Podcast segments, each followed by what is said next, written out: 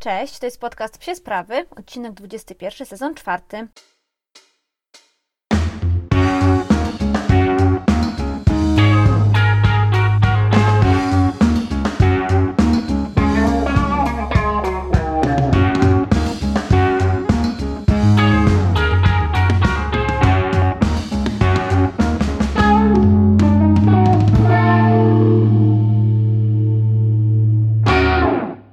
Co tam u nas słychać? No, ostatnio nie było u nas za lekko, jeśli chodzi o upały. Myślę, że jeśli e, słuchacie mnie tutaj z Polski, a raczej słuchacie mnie z Polski, to wiecie o co chodzi. Rzeczywiście te upały dawały się wszystkim we znaki, no ale Lemi z Ozim tam całkiem spoko jakoś się znosili. E, my, wiecie, wychodzimy bardzo wcześnie rano, bo Lemi się super wcześnie budzi, przed szóstą, więc potem już około 14 chce im się jednak siku, więc wychodzimy na takie szybkie siku i wszystkie większe aktywności planujemy wieczorem. No o tej 14 wiem, że jest gorąco, ale to chodziliśmy rzeczywiście na jakieś takie bardzo krótkie spacerki, totalnie fizjologiczne, żeby tylko chłopcy zrobili to, to, co tam trzeba. No i oczywiście piją dużo wody, ja cały czas dbam o tę wodę, biorę też wodę ze sobą. Nie chodzimy po asfalcie, po betonie, ja od razu jakby kieruję je na trawkę, żeby sobie gdzieś tam pochodziły. No i oczywiście, jeśli mają ochotę, to robimy przerwę w cieniu. Chciałam tylko zwrócić uwagę, że wszystkie rasy psów o skróconych pyskach wymagają szczególnej troski w takie upały. I rzeczywiście mam, miałam taki case, słuchajcie, mopsa u mnie pod blokiem, gdzie ja tam akurat skądś wracałam z jakiegoś sklepu czy skądś i rzeczywiście było bardzo, bardzo gorąco, tak moim zdaniem ekstremalnie. No i u mnie w parku leżał sobie pan na kocyku, czytał książeczkę. To była naprawdę jakaś 13, 14.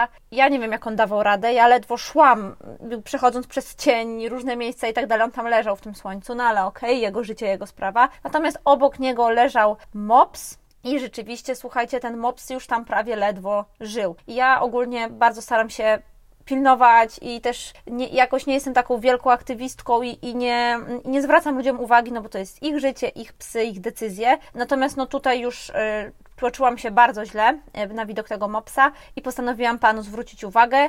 No ale pan mało, mało się przejął. Wiem, że za chwilę odszedł, bo jak tak trochę postałam, popatrzyłam na niego, to, to chyba się poczuł w obowiązku. Natomiast rzeczywiście nie zrobiło to na nim jakiegoś ogromnego wrażenia. No więc jest bardzo dużo materiałów o tym, jak e, sobie radzić z tymi upałami, więc ja nie będę o tym mówiła więcej, no bo znajdziecie naprawdę tego mnóstwo w internecie. Jest mnóstwo stories, mnóstwo osób o tym pisze. Nie będę się powtarzać, naprawdę macie mnóstwo tych materiałów w internecie a przede wszystkim najważniejszy jest zdrowy rozsądek. Będę miała dla Was też niedługo sporo książkowych recenzji. Pokazywałam je na stories. Będą pojawiać się na IGTV, e, no bo bardzo ciężko jest robić napisy do takich filmików 15 minut. To można dostać naprawdę fisia. Ja ledwo jak dodaję tam 10 relacji, to po prostu się wyrabiam z tymi napisami. Więc wybaczcie, mam nadzieję, że ta forma jest ok.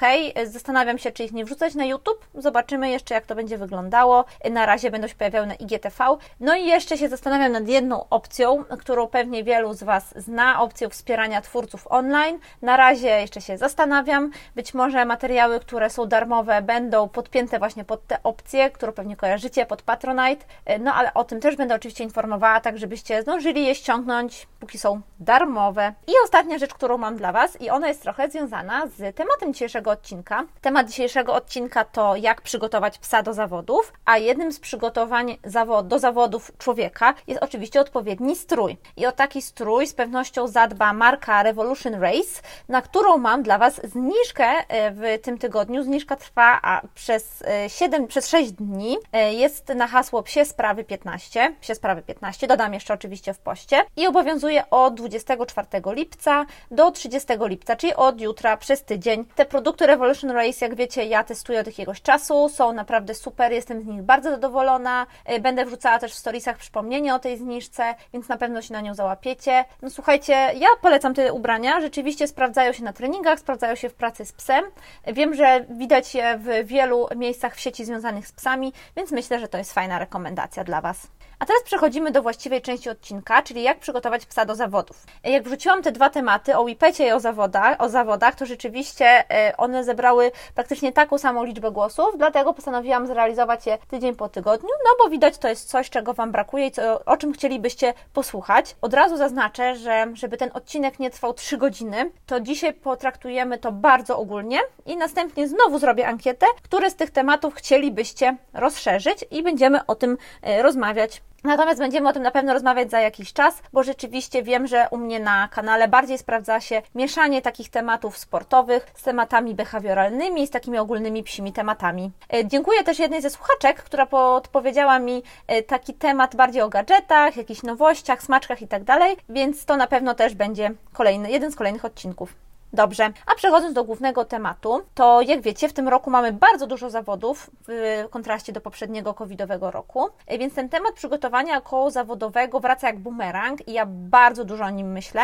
I to też jest tak, że ja bardzo dużo o nim myślę nie tylko w kontekście moich psów, mojego psa, ale też w kontekście psów na mojej drużyny. Pochwalę się Wam też, że zaczęłam niedawno kurs trenera motoryki psów, idę na kurs psiego masażu, więc na koniec tego roku mam taki cel, żeby e, jakby powiększać tę swoją wiedzę jako takiej osoby, która zajmuje się przygotowaniem sportowym psa do wykonywania zadań, e, takim przygotowaniem fizycznym. No właśnie, więc e, myślę nad takimi kwestiami typu, ile odpoczynku pies potrzebuje, ile potrzebuje między treningami, ile między zawodami, ile między startami. Myślę też o zjawisku superkompensacji. To jest takie zjawisko, o którym też będziemy mówić, e, typowo sportowe, które polega na tym, że po pewnym czasie od odpoczynku organizm wchodzi na taką jakby super moc i to jest ten moment, w którym chcecie się wstrzelić z najlep- jakby ze startami psa, z takim, to jest taki najlepszy moment kondycyjny, najlepszy moment e, fizycznego przygotowania, więc wtedy chcemy, żeby ten pies na przykład wystartował w zawodach. Kiedy ten moment następuje? Jak z żywieniem? No to żywienie to jest temat rzeka i ostatnio też mi się w internecie różne rzeczy tam wyświetlają, pojawiają, więc o tym też strasznie dużo myślę, o tym też na pewno będziemy mówić. No i też jak rozkładać treningi dyscypliny, a jak treningi siłowe, interwały, treningi skocznościowe i tak dalej. Po, kur po kursie y, instruktora psiego fitnessu u Pauli mam jakąś wiedzę, teraz ją konfrontuję z innymi źródłami, szukam jakichś innych informacji, więc to są wszystkie tematy, o których myślę i które gdzieś mi tam w głowie, w głowie kłębią. Natomiast sytuacja Oziaka e, jest trochę wyjątkowa, on ma trochę inne problemy, bardziej mentalne, psychiczne i na razie trochę rzeczy inne spędzają mi sens powiek, jeśli chodzi o niego. Natomiast dzisiaj dla Was postanowiłam przygotować taki ogólny wstęp, który na pewno w przyszłości będzie doprecyzowywany, więc mega będę wdzięczna za wszystkie komentarze i wszystkie takie informacje, co z tego, co dzisiaj powiem, chcielibyście, żebym doprecyzowała, no bo ostatnio te odcinki wychodzą strasznie długie i ja wiem, że sama wiem, że jak jest odcinek powyżej pół godziny, no to rzeczywiście słucha się go może nie trudniej, ale trzeba poświęcić więcej czasu, trzeba sobie ten czas jakoś tam zarezerwować i też po pewnym czasie człowiek może już trochę traci koncentrację, ja tak przynajmniej mam, więc staram się te odcinki skracać i najwyżej będzie ich więcej. Mam nadzieję, że będziecie zadowoleni. Staram się trzymać tych tygodniowych okresów. No dobrze, podzieliłam sobie te przygotowanie psa do zawodów na trzy takie bloki i będę dzisiaj o tych trzech blokach opowiadać.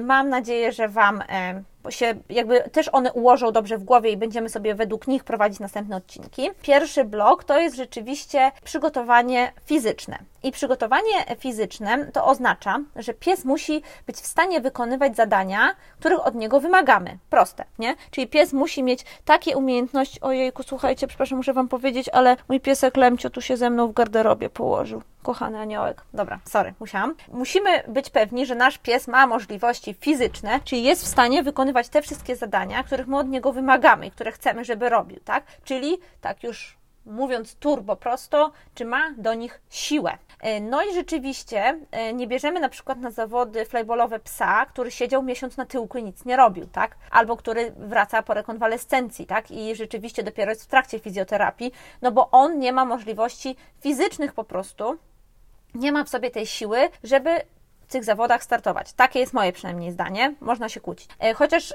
ostatnio, mm, nie wiem czy wiecie, chyba Wam opowiadałam, został pobity rekord świata na trawie w biegach flyballowych i to pobiła drużyna z Belgii, oczywiście Lemcia Tata tam był. No i słuchajcie, Lemcia Tata to były jego pierwsze zawody po sześciu tygodniach przerwy, rzeczywiście, których nie robił nic, natomiast wcześniej on był w takim intensywnym treningu i to jest pies już na takim poziomie zaawansowania, że rzeczywiście można uznać te sześć tygodni jako taką przerwę typowo techniczną. Natomiast ogólnie staramy się, żeby po przerwie pies nabrał tej siły i tego przygotowania fizycznego, zanim y, wróci na zawody zawody, bo musi być po prostu w odpowiedniej kondycji, prawda?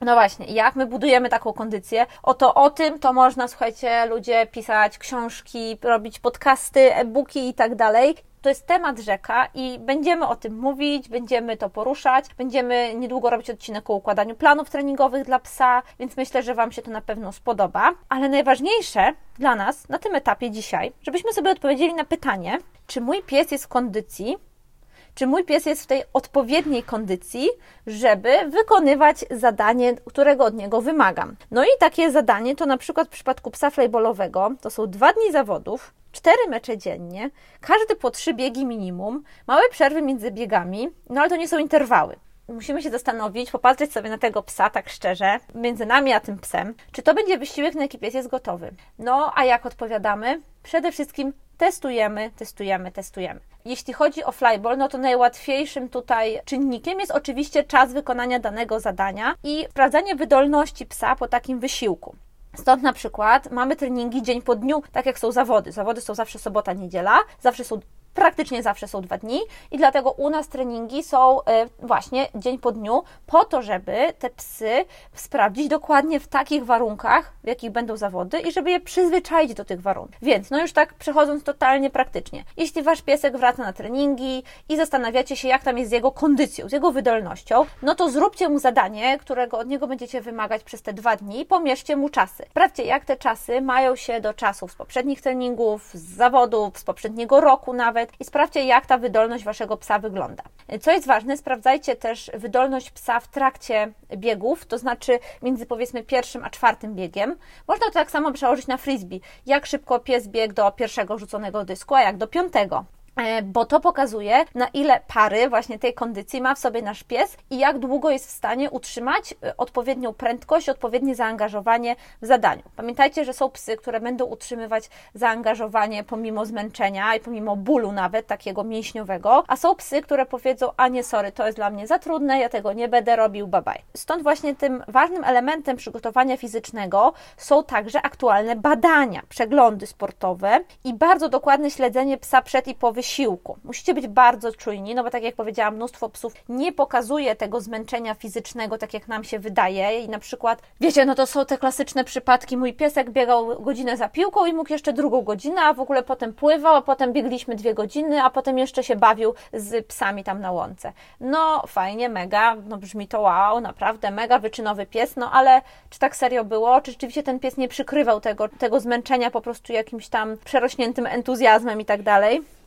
No właśnie, myślę, że trzeba się trochę nad tym zastanowić, to sprawdzić. No i bardzo dokładnie obserwować psa po treningu, ile pije, czy zjadł tyle samo. No takie, słuchajcie, proste, codzienne rzeczy, ale które po właśnie takiej przerwie, bo powrocie do treningów bardzo dużo Wam powiedzą i dużo Wam pokażą. Zobaczcie też na przykład, jak ten pies rano wstaje na siku. Czy jest cały połamany i taki, o Jezu, nic mu się nie chce, czy ma normalną taką energię codzienną. No bo też widzicie wtedy, że ten proces regeneracji jest dłuższy, w związku z, z czym kondycja może być jeszcze słabsza. E, drugi punkt e, to taki moim zdaniem najbardziej kontrowersyjny, przygotowanie merytoryczne sportowe. No i to jest pytanie do Waszego trenera, jeśli trenujecie z trenerem, lub do Was, jeśli jesteście trenerem Waszego psa. Tak naprawdę każdy jest trenerem swojego psa, ale jeśli trenujecie z profesjonalnym trenerem, to sugeruję zapytać go o to. No więc tutaj chodzi, chodzi głównie o to, czy pies realizuje zadanie, którego od niego wymagacie w stopniu, który umożliwia mu start w zawodach. Na przykład, czy łapie frisbee, czy wraca do Was.